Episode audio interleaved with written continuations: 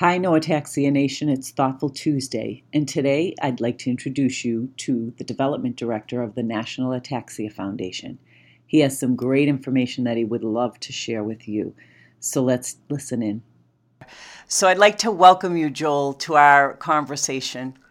Hey, well, thanks for having me, Dana. It's, uh, it's a real pleasure to be with you. Thank you. Thank you so much.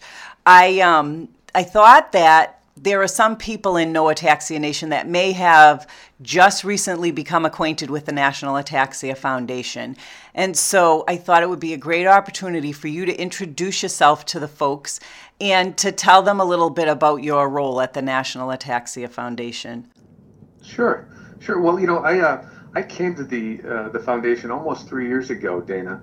Um, I can't as, uh, believe uh, three years director. ago. And in this role, um, it's it's my responsibility and, and, my charter to to really deliver as many dollars as we can to the foundation and do it as quick as we can. And, and the philosophy and the reasoning behind it is really quite basic, and that is money buys research and research finds answers. And the faster that we can uh, fill um, the coffers of our researchers uh, to help support them financially uh, to you know really push that ball down the field, the quicker we're going to get to a treatment, the quicker we're going to get to a cure. So um, it's a recognition that money is very important in buying research and understanding that research is where we're going to find our answers. And so my role here is to uh, uh, generate as many dollars as we can um, across the country and as fast as we can uh, to make sure that our that our researchers have the resources they need. That's great. You know, um, and I think to your point, it's so very important because, you know, nothing happens without the almighty dollar. So we we know that that is a really critical piece in in finding a cure. No, that's so true. And you know what? It's you know we we call it the dirty little secret, right? I mean, but that's just something that we as as the ataxia community we have to understand. We have to embrace it. That money does buy the research. It's an important cog in this wheel. With it, we have a chance of getting to where we want to go. But without it, it's going to be really tough. Yeah. So, um, you know, we really need to mobilize our community as a whole. We need to generate revenue. We need to continue to um, educate people around us and right out, outside of our own spheres of influence to, to learn about ataxia and we need to energize our community because it's you know what uh, the answer is with us. Yeah we are the ones who are going to have to get it done. Um, we need to uh, take that responsibility and i think the first piece uh, is to acknowledge the fact that um, money is a very important cog in this wheel to get us where we want to go. Yeah and i think that if anybody has been involved in the foundation over the last several years they know about two programs that you've been involved in, and one is the walk and rolls.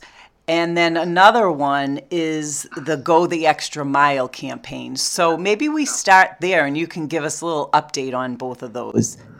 Well, you know, for 2018, both campaigns did, did very well, uh, generating combined uh, well over a half a million dollars, wow. um, which, you know, which is a great number.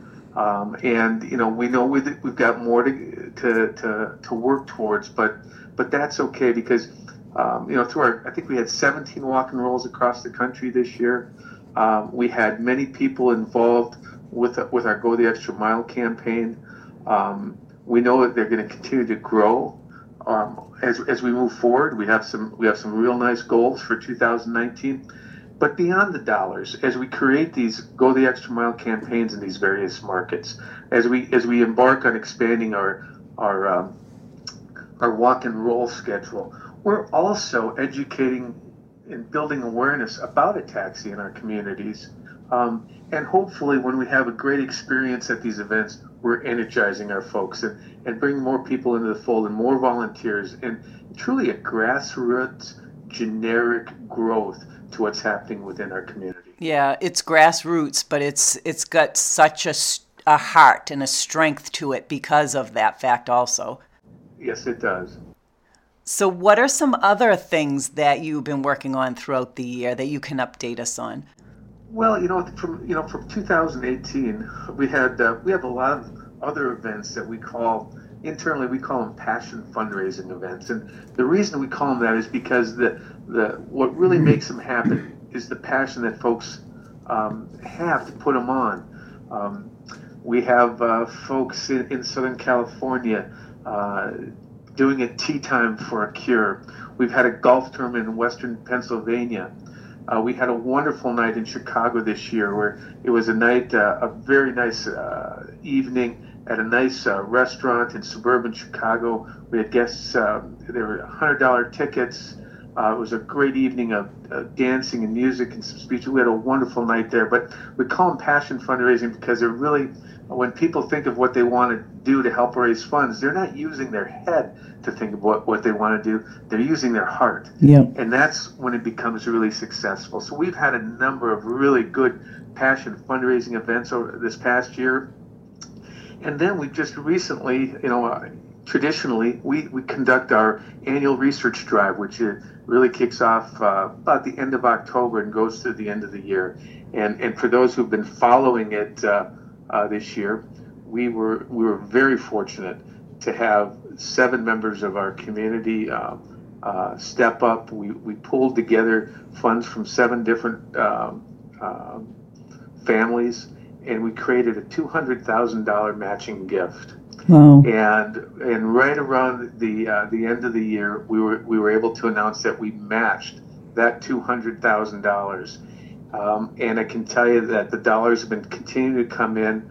Um, we've been able to uh, we're able to put everything that comes in with a with a December 31st postmark uh, towards this campaign and um, I can tell you that we did match the $200,000 are still being uh, tallied, and, and we should have a, a very um, a very good number to announce, perhaps as, as early as mid next week. But the response to the research drive was tremendous. Oh, that's fabulous. And you know what? Seven families to step up and donate to that is really incredible. That's almost that's more than a 50% increase from the prior prior ones that that were done. So that's fabulous. Yeah, it was it was it was a great year, and uh, uh, and those dollars being a part of the the uh, the research drive are targeted and, restricted to, to research. So that's really how we're helping uh, our, our, research community um, as as they uh, pursue a treatment and a cure for ataxia. Yeah. That's fabulous. And that's very hopeful to anyone that's listening in our audience today, you know, to know that yeah. there is stuff being actively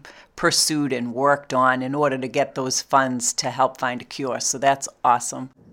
And, you know, to that point, Dana, and I, I know we've got a real interested audience here, you know, um, something that our folks need to know, uh, especially those with ataxia, is that boy, if you haven't signed up for the CORDS registry, um, you know, we have so much, so many um, opportunities with clinical trials coming our way that, you know, to really help help our researchers, we need folks to be a part of that CORDS registry so they can take part in these clinical trials. So, um, for any of our, our listeners, um, if you if you've signed up, if you've registered, thank you. That's awesome. But if you haven't, be sure to go to ataxia.org and and click on our CORDS registry and get registered because that's that is um, uh, that's important for another for a number of reasons. Um, um, NIH grants look to see uh, that make sure that our researchers can get enough people registered and and uh, signed up for, for clinical trials so they can continually get funding. So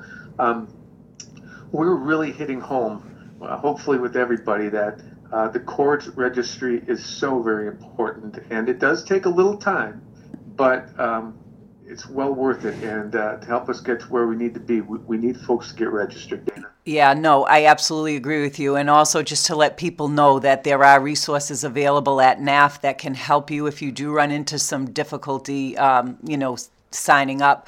It is really well worth it. And you're, it's a definite payback to everyone with ataxia by participating in one of those clinical studies and signing up for the CORDS registry. And the other thing that I would just tag on to that is the natural history studies as well.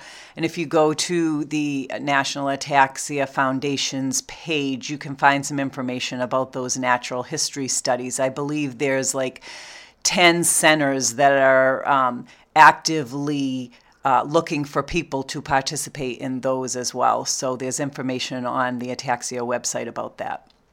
Thanks, No Ataxia Nation, for listening in today. I hope that you enjoyed meeting Joel and hearing all about what he's been working on at the National Ataxia Foundation. Until next time, have a great rest of your day.